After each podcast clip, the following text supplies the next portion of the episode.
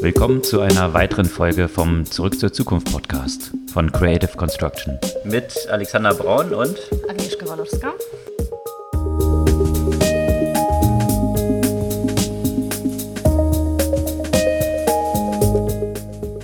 Was gab's Neues letzte Woche? Eine ganze Menge. Wo sollte man hier am besten anfangen? Ich würde mal mit den Big News anfangen. Also Big News äh, insofern, als die beiden Gründer von Google raus sind.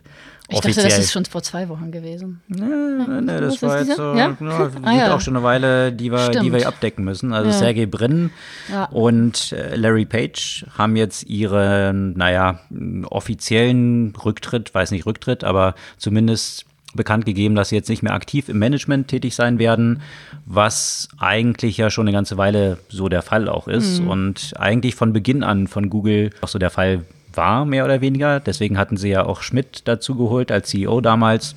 Und das ganze Coverage, was es jetzt äh, nach dieser Ankündigung so gab, rankte sich darum, dass sie eigentlich eben so klassische Tüftler und Ingenieure sind, die gar keinen Bock haben, jetzt irgendwie Unternehmen zu managen und deswegen auch immer immer stärker auch abwesend waren. Äh, sonst gab es ja immer so ein All Hands bei Google, was es auch schon eine Weile nicht mehr gegeben hat. Da gab es ja rund um diese ganze Einflussnahme, Wahlen, äh, Antitrust, all diese Themen, die jetzt bei Google rund um dieses Thema Don't Be Evil, äh, Expansion nach China, lauter solche Themen, die für sehr, sehr viel Aufruhr natürlich gesorgt haben. Und ja, da sind sie eigentlich in dieser Diskussion hauptsächlich abwesend gewesen. Und äh, viele Artikel haben so gecovert, dass sie gesagt haben, das sind halt eben diese zwei äh, genialen Tüftler, die so ein Riesenunternehmen aufgebaut hatten, die aber eigentlich gar nicht vorhatten, je irgendwie so ein großes Unternehmen aufzubauen, plus mit Oder diesen zumindest ganzen nicht zu führen. ja, und auch mit diesen ganzen Fallouts, die dann zwangsläufig ab einer bestimmten Größe kommen, weil dann Themen relevant werden, äh, die früher, ja, du die ja bei der Gründung wahrscheinlich nie ausgemalt hast, dass du dir darüber jemals den Kopf zerbrechen musst. Geht Mark Zuckerberg wahrscheinlich ähnlich. Ähm, und diese, diese Konsequenzen, die da mit dranhängen. Und ja, jetzt äh, hatte man da zwischenzeitlich ja diese Struktur gefunden, Google und Alphabet, das entsprechend so aufzuteilen, dass Google mit Sundar Pichai äh, ja geführt wurde und er eigentlich als CEO von Google ja so nach vorne stand. Alphabet war ja immer so eine komische Entity, die eigentlich ja der Owner von Google ist, aber letztendlich natürlich irgendwie So der Corporate im Hintergrund. Genau, tritt ja Google hauptsächlich auf, aber jetzt äh, eben sind sie, ist jetzt auch äh, Larry Page eben auch nicht mehr bei Alphabet der CEO und alles geht jetzt an Sundar Pichai über. Und ja, mal schauen, ob sich da im Daily Business von Google irgendwas verändern wird, keine Ahnung. Auf jeden Fall eine, eine Zäsur für eine Legende, die äh, das Internet wahrscheinlich so geprägt hat wie kaum anderes Unternehmen. Und ich glaube, sie werden nicht aufhören, äh, das Internet zu prägen. Also jetzt haben sie vor wenigen Tagen auch ein neues Feature angekündigt, was ich persönlich ziemlich spannend finde.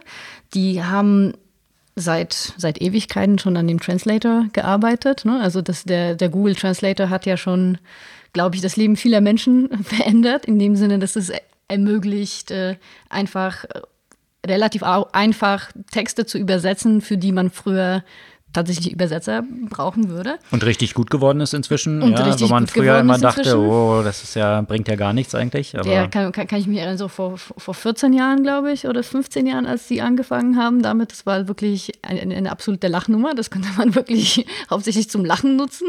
und die meisten Leute haben das ja auch vermutet. Wir haben noch mal gemeinsam den einen, einen Developer von dem Mhm. AI-Bereich da von Google kennengelernt, der genau das beschrieben hat, Mhm. dass er früher, wenn er auf Partys erzählt hat, dass er da für Google Translate quasi verantwortlich Mhm. ist, alle sich irgendwie so ein bisschen kaputt gelacht haben und gesagt, es wird ja nie möglich sein, dass ein Computer sowas wie Sprache dann so richtig gut übersetzen kann. Mhm. Und ja, little did they know, a little bit später ist es äh, natürlich richtig gut geworden. Ja, und jetzt ist es auch integriert in den äh, Google Assistant, auch auf den Mobile Phones.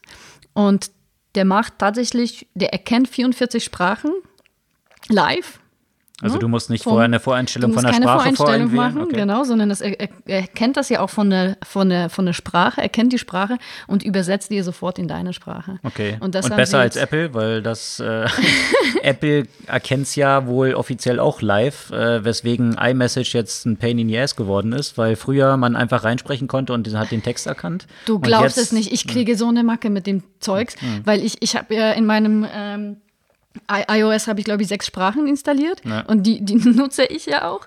Und aus irgendeinem Grund wechselt aus, also auch mitten im Satz.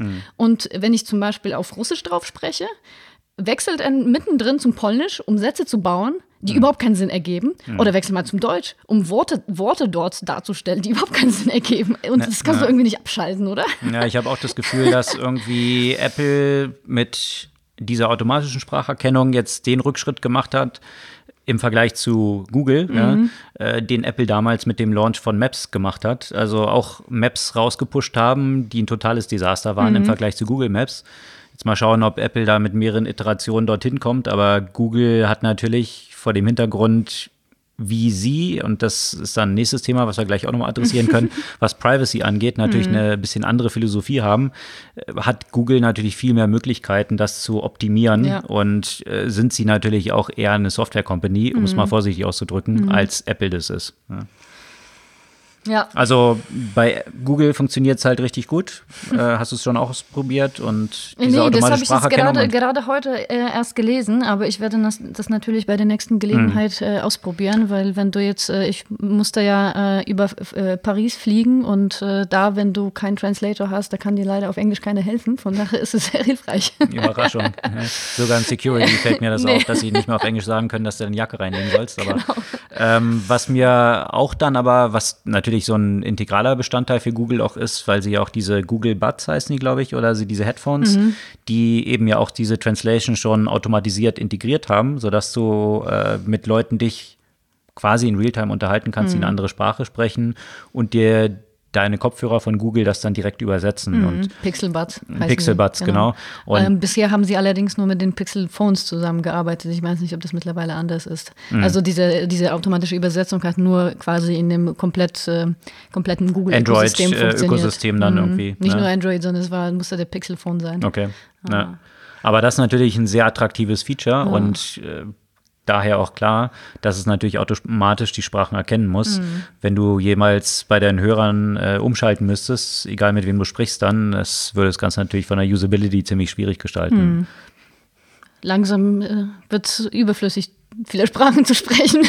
Wo ich damit gleich anschließen kann, Apple und Privacy und diese ganze Thematik, die natürlich eine andere Philosophie verfolgt, als es Google tut, weil Apple ja immer nach vorne stellt, äh, die Privacy ist das Wichtigste und deswegen natürlich auch die Möglichkeit, das zu managen.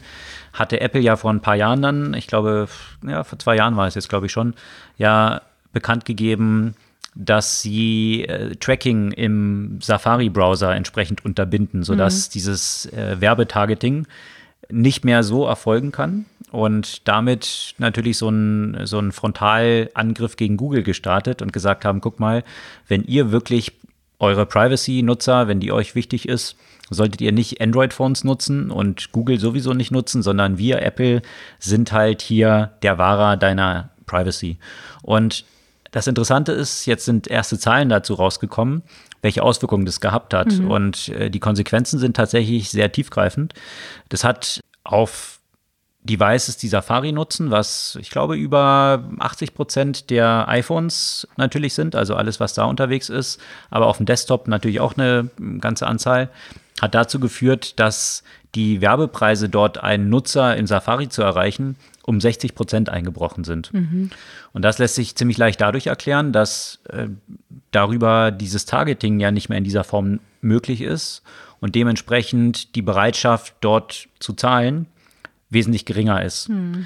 Und die Konsequenz ist natürlich eine ziemlich tiefgreifende, weil gerade die ganzen Leute, die mit iPhones und solchen Devices, die Safari nutzen, unterwegs sind, sind interessante Kunden. Genau, eher die affluent Users sind, die eine höhere Zahlungsbereitschaft haben und äh, die jetzt nicht mehr richtig getargetet werden können.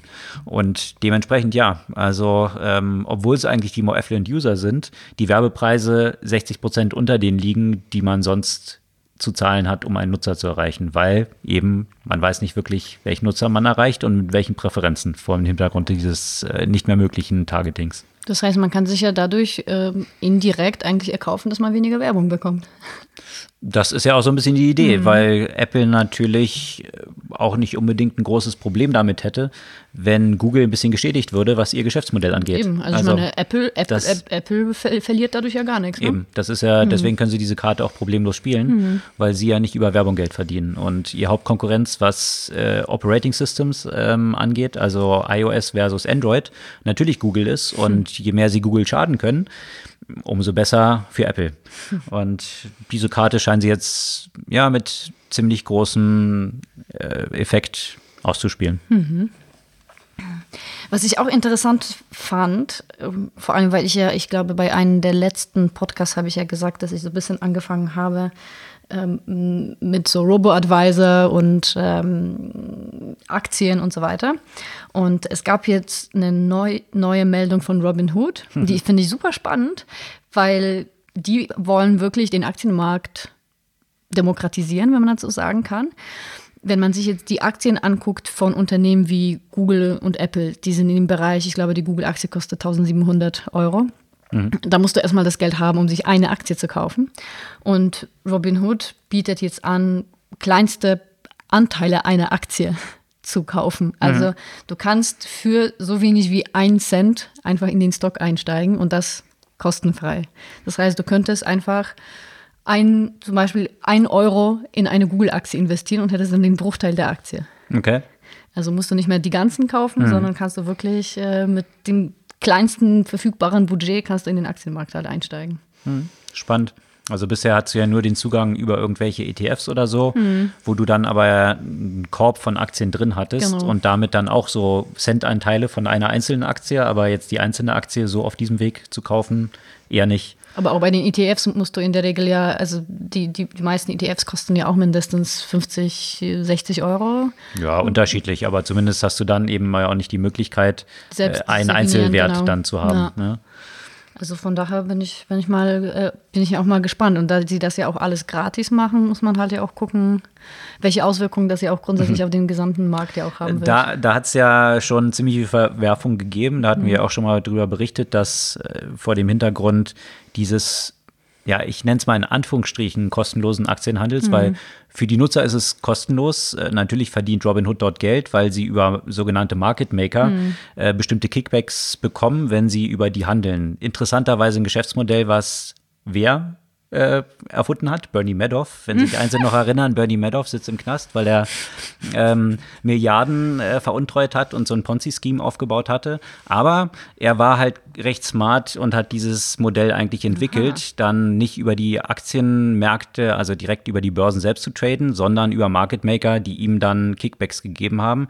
Im Unterschied zu Robin Hood haben sie diese Einsparung aber, oder hatte er diese Einsparung dann aber nicht an die ähm, Kunden weitergeleitet, sondern in die eigene Tasche gesteckt. Äh, Robin Hood hat dann gedacht, coole Idee, aber wir leiten es an Kunden weiter und machen Aktienhandel gratis sozusagen mhm. aus der Perspektive. Das hat jetzt in Konsequenz dazu geführt, hatten wir schon mal darüber berichtet, dass die ganzen großen äh, Trading-Plattformen oder Anbieter, Charles Schwab, Ameritrade und so weiter, in den USA dann auch bekannt gegeben haben, dass sie jetzt auf kostenlosen Aktienhandel umstellen.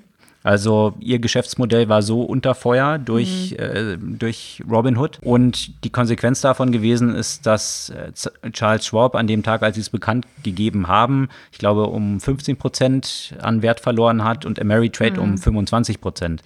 Jetzt gibt es aber ein Follow-up zu dieser Story und die ist, dass Ameritrade jetzt von Charles Schwab geschluckt wird. Mhm. Und zwar hat Charles Schwab bekannt gegeben, die waren vorher auch schon mal in Verhandlungen, äh, da war Ameritrade aber noch nicht so willig.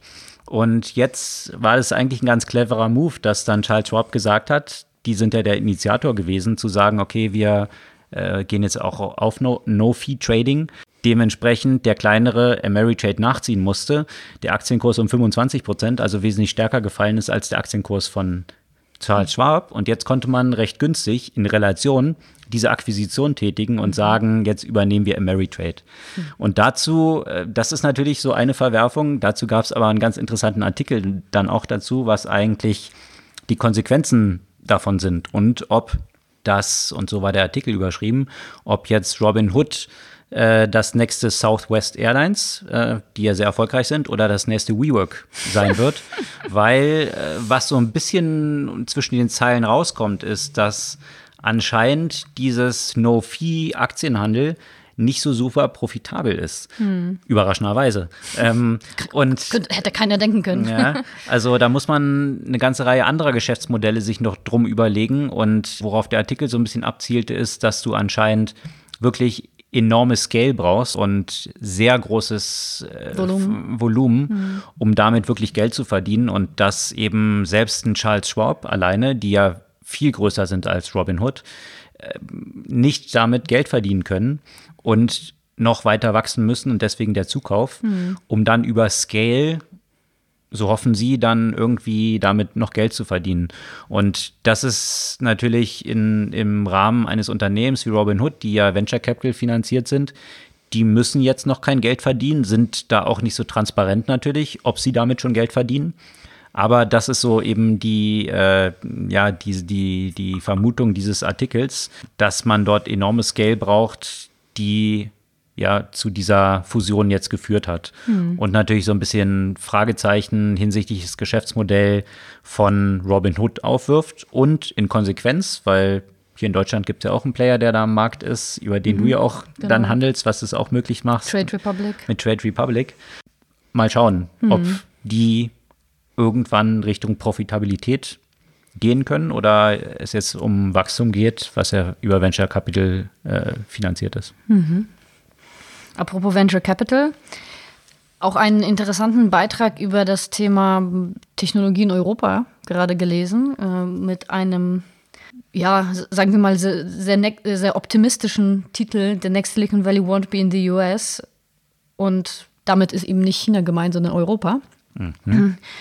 Finde ich eine große Dosis von Optimismus. Und interessanterweise, was, was ja, also darüber kann man streiten, was, was aber der, die interessante Erkenntnis ist, dass er mit Europa nicht unbedingt die klassischen Startup-Zentren meint. Äh, und also nicht typisch London, Paris, Berlin, mhm. wo zwar das meiste passiert, aber wenn man sich anschaut, die größten Tech-IPOs in Europa letztes Jahr, unter den fünf größten waren vier die nicht aus den typischen großen Hubs kamen, sondern wo kamen die meisten IP, äh, äh, IPOs in Europa? Schweden, Mit Spotify, Spotify mhm.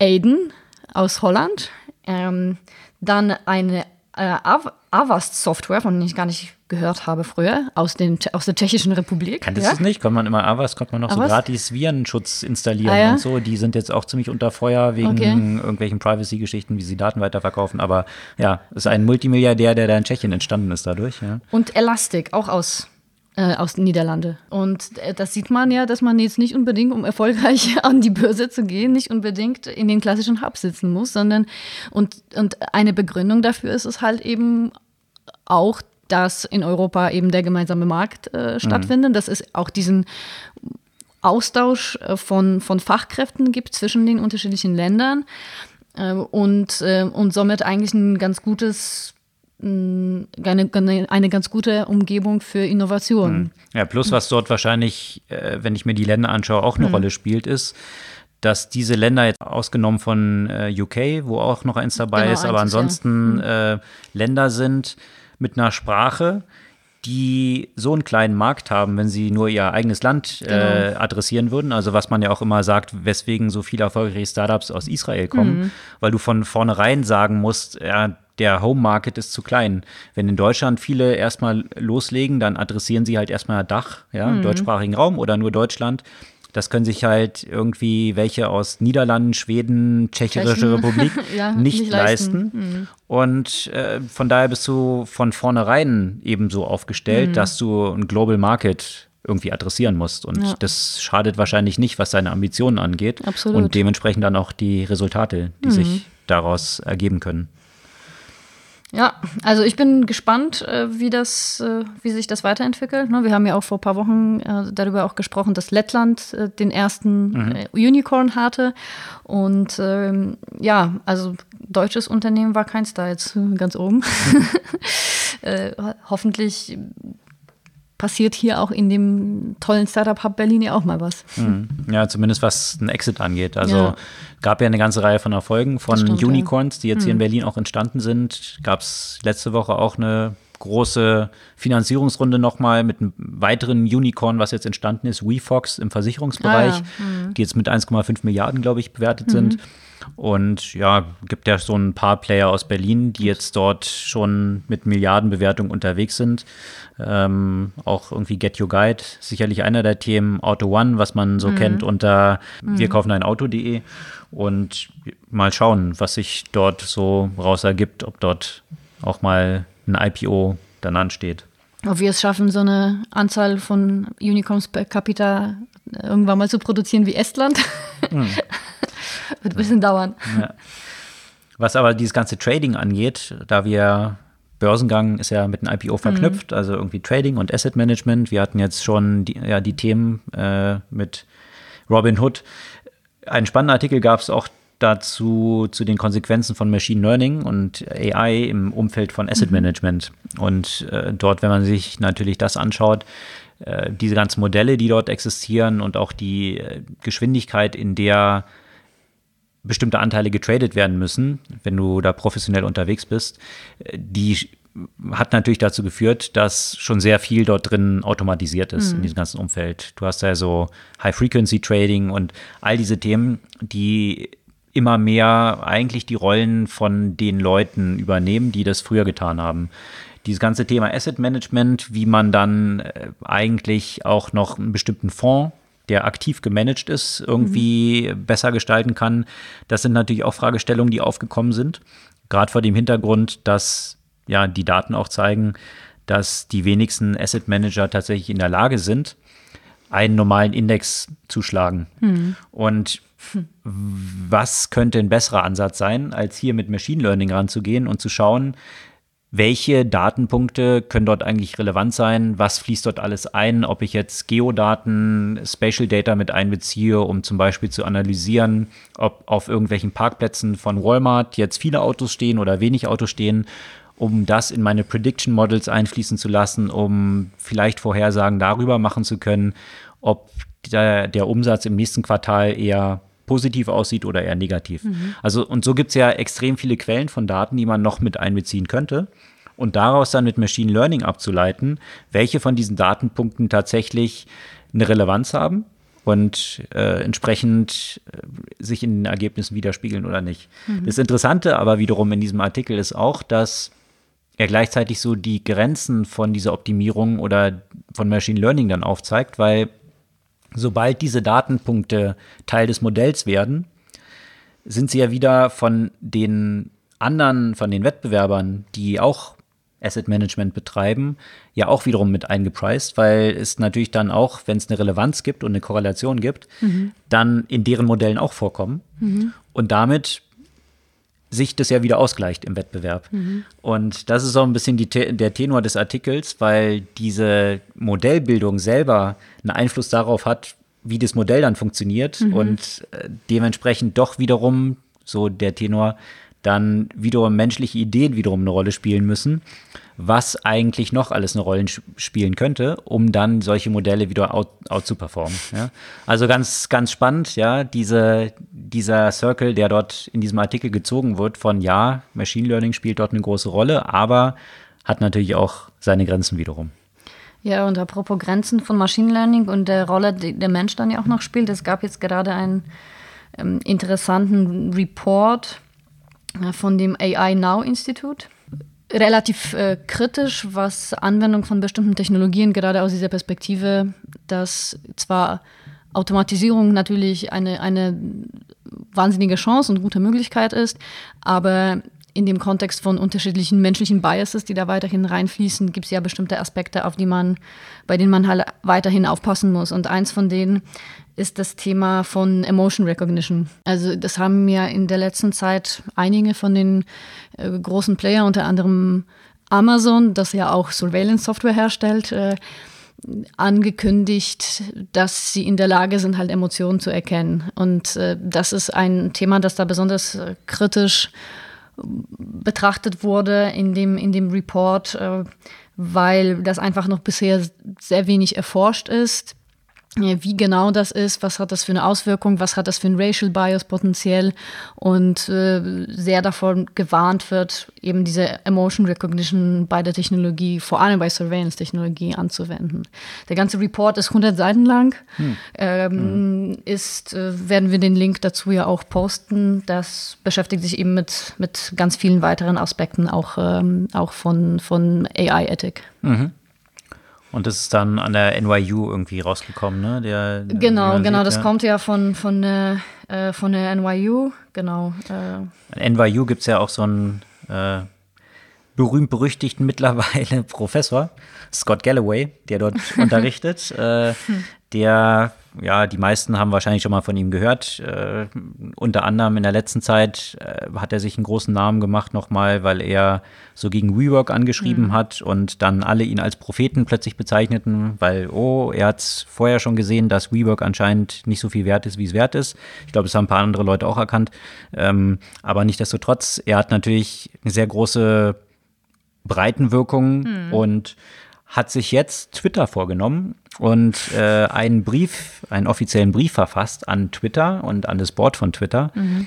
dass der Gründer und jetzige wiederum CEO Jack Dorsey, Jack Dorsey gefeuert werden müsste. Mhm. Und zwar höchste Zeit, dass das passiert, weil Jack Dorsey jetzt ja auch bekannt gegeben hat. Also Jack Dorsey hat ja so zwei Hüte aus. Ja? Mhm. Einerseits ist er CEO von Twitter, andererseits CEO von Stripe. Mhm und zwei Milliarden Unternehmen.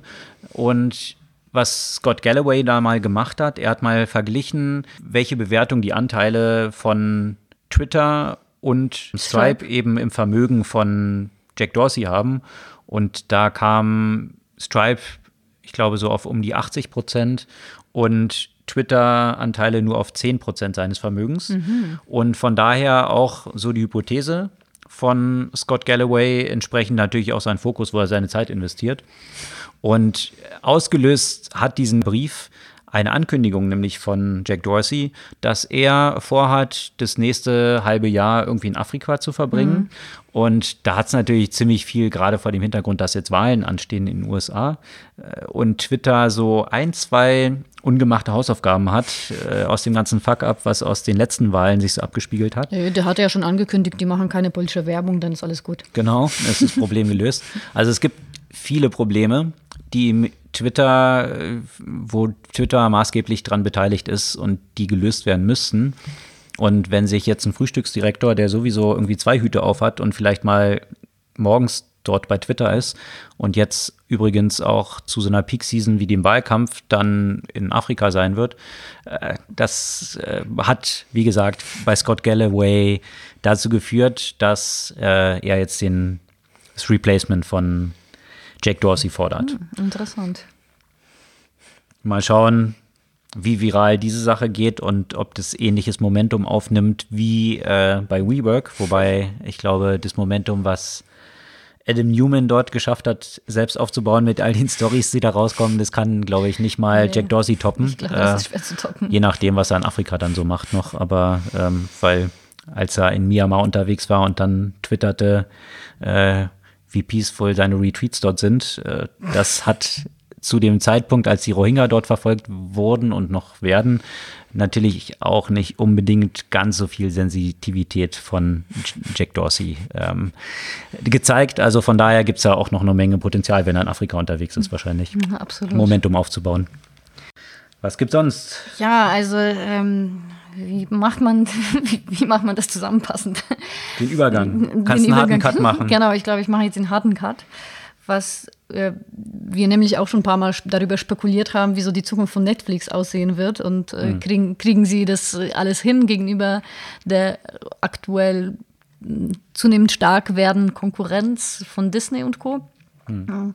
Jetzt, wenn es um die Ausbeute bei den Nominierungen für Golden Globes geht, dann sieht das für Netflix richtig gut aus. Das ist das erste Mal, dass sie mm, geschafft haben, ja quasi sich so richtig gegen Hollywood zu behaupten und äh, 34, also eine Rekordzahl von 34 Nominierungen zu bekommen in dem ganzen Bereich äh, Film und Television. Okay. Also von daher auf jeden Fall der Original Content äh, sorgt zumindest für Awards. Die Frage ist, ob das dann ja auch für Revenues weiterhin sorgt. Ja, und bin ich auch mal gespannt, ob es ähm, auch in Oscar dieses Jahr dann wieder ja. resultiert, weil da gibt es ja sicherlich einen heißen Kandidaten Der mit Irishman, den mhm. ich noch nicht gesehen habe, glaube ich dreieinhalb Stunden oder so. Martin Scorsese mit all den äh, Top-Acts, die man halt so kennt aus dem Umfeld von Robert De Niro über Al Pacino, die da alle mit dabei sind. Also ziemlich hoch gejubelt auch der Film. Ich weiß nicht, ob du ihn schon gesehen hast. Ich habe es versucht. Ja? also ich habe es ich hab's angefangen, aber ich glaube, man muss sich da ja auch dabei wirklich konzentrieren. Äh, ich, ich finde, ich fand, also ich habe jetzt zwei Stunden, glaube ich, für den dreieinhalb. Okay. Und ich finde es interessant. Ich glaube, man hätte das ja auch sicherlich auch etwas kürzer gestalten können. Mhm. Mhm. Vielleicht ist es nicht so ganz mein Genre. Okay. Ist wieder so ein Mafia-Thema äh, ja, ja, genau. natürlich. Genau, genau. Also eigentlich genau mein Genre. Bin ich gespannt. Ich freue mich schon drauf, den zu schauen. Aber ja, genau. Ich muss mir mal irgendwann diese drei Stunden Zeit nehmen. Aber ist bei mir auf jeden Fall hoch auf der Liste. Und der ist ja natürlich auch in so vereinzelt in einzelnen Kinos gelaufen. Mhm. Damit, und das ist ja immer noch so diese komische naja, von der Filmindustrie mhm. aufrechterhaltene Hürde. Er sagt, was nicht im Kino läuft, darf auch bei den Oscars nicht teilnehmen, genau. um dafür zu sorgen, dass halt irgendwie die Konkurrenz dort von Netflix und Co. nicht zu stark wird. Mhm. Ähm, ja, gut, also ist in ein paar Kinos auch gelaufen, also sollte es wahrscheinlich auch bei den Oscars äh, mitmachen können. Mitmachen können. Mal mhm. schauen, wie das äh, dann dort verläuft.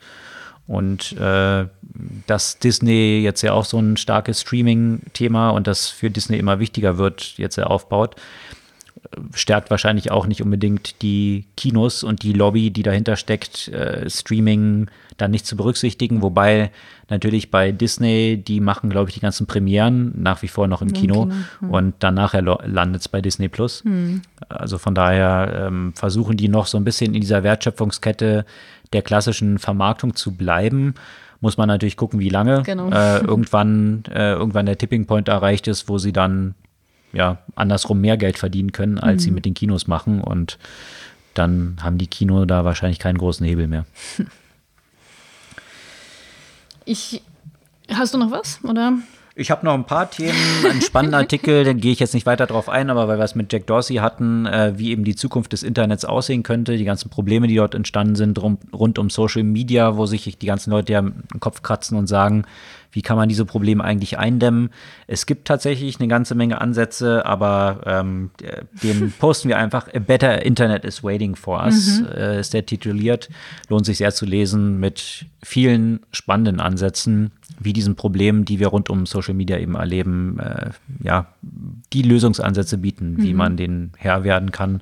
Schauen wir mal, ob die Dorseys und Zuckerbergs dieser Welt äh, dort ein paar Impulse aufgreifen. Mhm. Ein paar sind ja schon aufgegriffen worden, die so die bisschen ja die Entschleunigung von Social Media angehen und äh, die Viralität über Likes. Ähm, mal gucken, mhm. ob sich dort Besserung abzeichnet. Ja, passenderweise genau zu dem Thema habe ich letzte Woche bei einer Konferenz Democracy Disrupted Digitalization and Human Rights gesprochen. Mhm.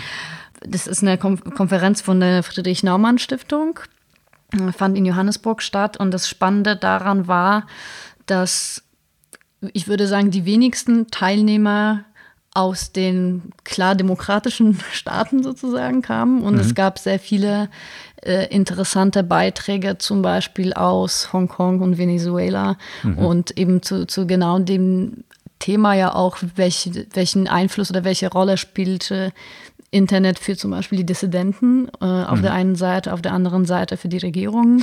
Wie wird Internet genutzt, um zum Beispiel auch äh, ja, Menschen zu kontrollieren? Mhm. Und dazu gab es ja auch gerade ein Beispiel aus einem Land, das sich eigentlich die größte Demokratie der Welt nennt, also Indien. Mhm.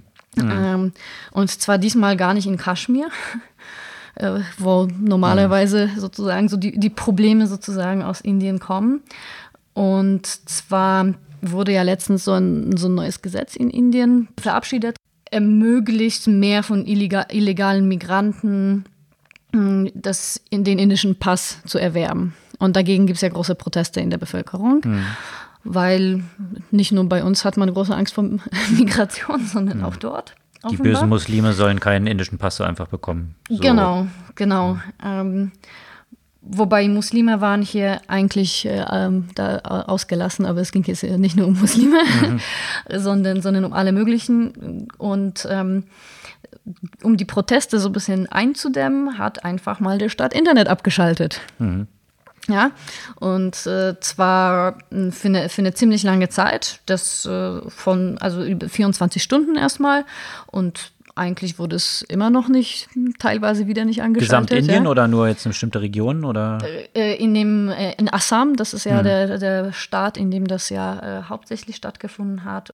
Ja, spannend diese Entwicklung dieser Dualität von Technologie, die dort auch mhm. wieder zum Ausdruck kommt, dass einerseits natürlich eben Dissidenten gerade mit dem Internet endlich ein Tool in der Hand haben, um, um eine Stimme zu, zu, finden und, und sich zu organisieren. Mhm. Andererseits durch die Überwachung, die darüber auch möglich ist, ja, fast eine vollständige Kontrolle mhm. ausgebaut werden kann, wie es in China der Fall ist, in immer mehr Ländern natürlich technologisch möglich wird. Und ähm, diese immer mehr auch in, in Abschaltung dann mhm. mündet, ja. Also was im Iran jetzt ja auch der Fall war, äh, wo ziemlich unbeachtet, zumindest in der absoluten Öffentlichkeit, man mhm. hat natürlich so ein bisschen gelesen, oh ja, im Iran gibt es anscheinend Proteste und wie man jetzt rausgefunden hat, wahrscheinlich über 1000 Menschen, die dort erschossen worden mhm. sind. Und das war ziemlich unter Kontrolle gehalten, eben auch dadurch, dass das Internet auch einfach mal im mhm. Iran dann abgeschaltet wurde und nur sehr spärliche Informationen nach außen gedrungen sind von den anscheinend tatsächlich massiven äh, ja, Gewaltexzessen, die dort im Iran jetzt stattgefunden haben. Mhm. Und das scheint für immer mehr Regierungen dann so der Modus, der Modus mhm. operandi zu mhm. werden, A, das Internet zur Kontrolle zu verwenden und die für sie negativen Effekte eben dieser Dualität von Organisation von Dissidenten darüber dann und auch durch, durch, durch das Verteilen von, von Fotos und Materialien, die in der Weltöffentlichkeit für Aufruhr sorgen könnten, mhm. dadurch zu unterbinden, dass sie das Internet dann abschalten. Mhm.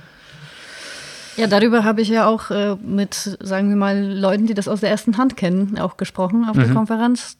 Das werde ich äh, demnächst mal auch als, als Podcast diesmal auf Englisch posten mit jemandem, der sagen, eine führende Rolle in den Hongkong-Protesten okay. hat und äh, mit einer Dissidenten aus Venezuela und äh, genau darüber, wie die Regierung entsprechend Internet zur Kontrolle verwenden und auf der anderen Seite, wie die Dissidenten sich dagegen wehren können, auch mit Hilfe von Technologie.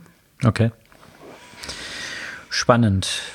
Ja, gibt es einen Buchtipp diese Woche? Das Buch passt ja exakt dazu, worüber wir jetzt gerade gesprochen haben. Mhm. Tools and Weapons. Interessant, aber auch ein bisschen kritisch zu betrachten. Ähm, das ist von Brad Smith und Carol Ann Brown und mit einem Vorwort von Bill Gates. Mhm. Und die beiden ersten erstgenannten Autoren sind ja auch Microsoft. Mitarbeiter. Okay. Und hat es da irgendeine Tendenz ja, dann aber, genau. wo Microsoft gepusht wird eher? Oder? Ja, also das hm. ist so ein bisschen auch schon, man, man muss ja sagen, ist schon ein bisschen auch ein PR-Buch für Microsoft. Okay. Äh, Nichtsdestotrotz ist es ähm, sehr, sehr interessant, auch eben diese unterschiedlichen Perspektiven auf Technologie, einmal als Tool, einmal, einmal als Weapon und was die großen Unternehmen zusammen in den Regierungen auch tun müssten, um eben diese Weaponization von Technologie zu, ähm, naja, zu unterbinden, wahrscheinlich nicht möglich, aber dass die negativen Effekte halt minimal zu halten. Ja. Mhm. Äh, von daher auf jeden Fall interessant, aber man merkt es einfach schon sehr stark, die Microsoft-Perspektive und die, dieses Vielleicht ist Whitewashing ein bisschen zu viel gesagt, aber mhm. auf jeden Fall, man stellt sich da schon sehr, sehr positiv dar. Okay, okay. Trotzdem finde ich interessant zu lesen, auf jeden Fall. Also die Buchempfehlung Tools and Weapons. Tools and Weapons diese Woche. Das soll es für diese Woche gewesen sein. Wie gehabt, posten wir sämtliche Links zu den Artikeln, die wir heute so besprochen haben, auf unserer Podcast-Blog-Seite und freuen uns über euer Feedback, eure Kommentare und gerne auch über Abo, äh, damit wir auch als Podcast gefunden werden. Dann landet nicht alles in diesem tollen Algorithmus, wenn uns ganz viele Leute abonnieren und dann kriegen noch mehr Leute eine Recommendation, dass sie auch mal unser Podcast hören. Und wenn ihr es interessant findet, umso besser, wenn andere es auch interessant finden können. Also gerne Abos und Likes, auch wo auch immer ihr das Podcast hört. Dann freuen wir uns auf kommende Woche.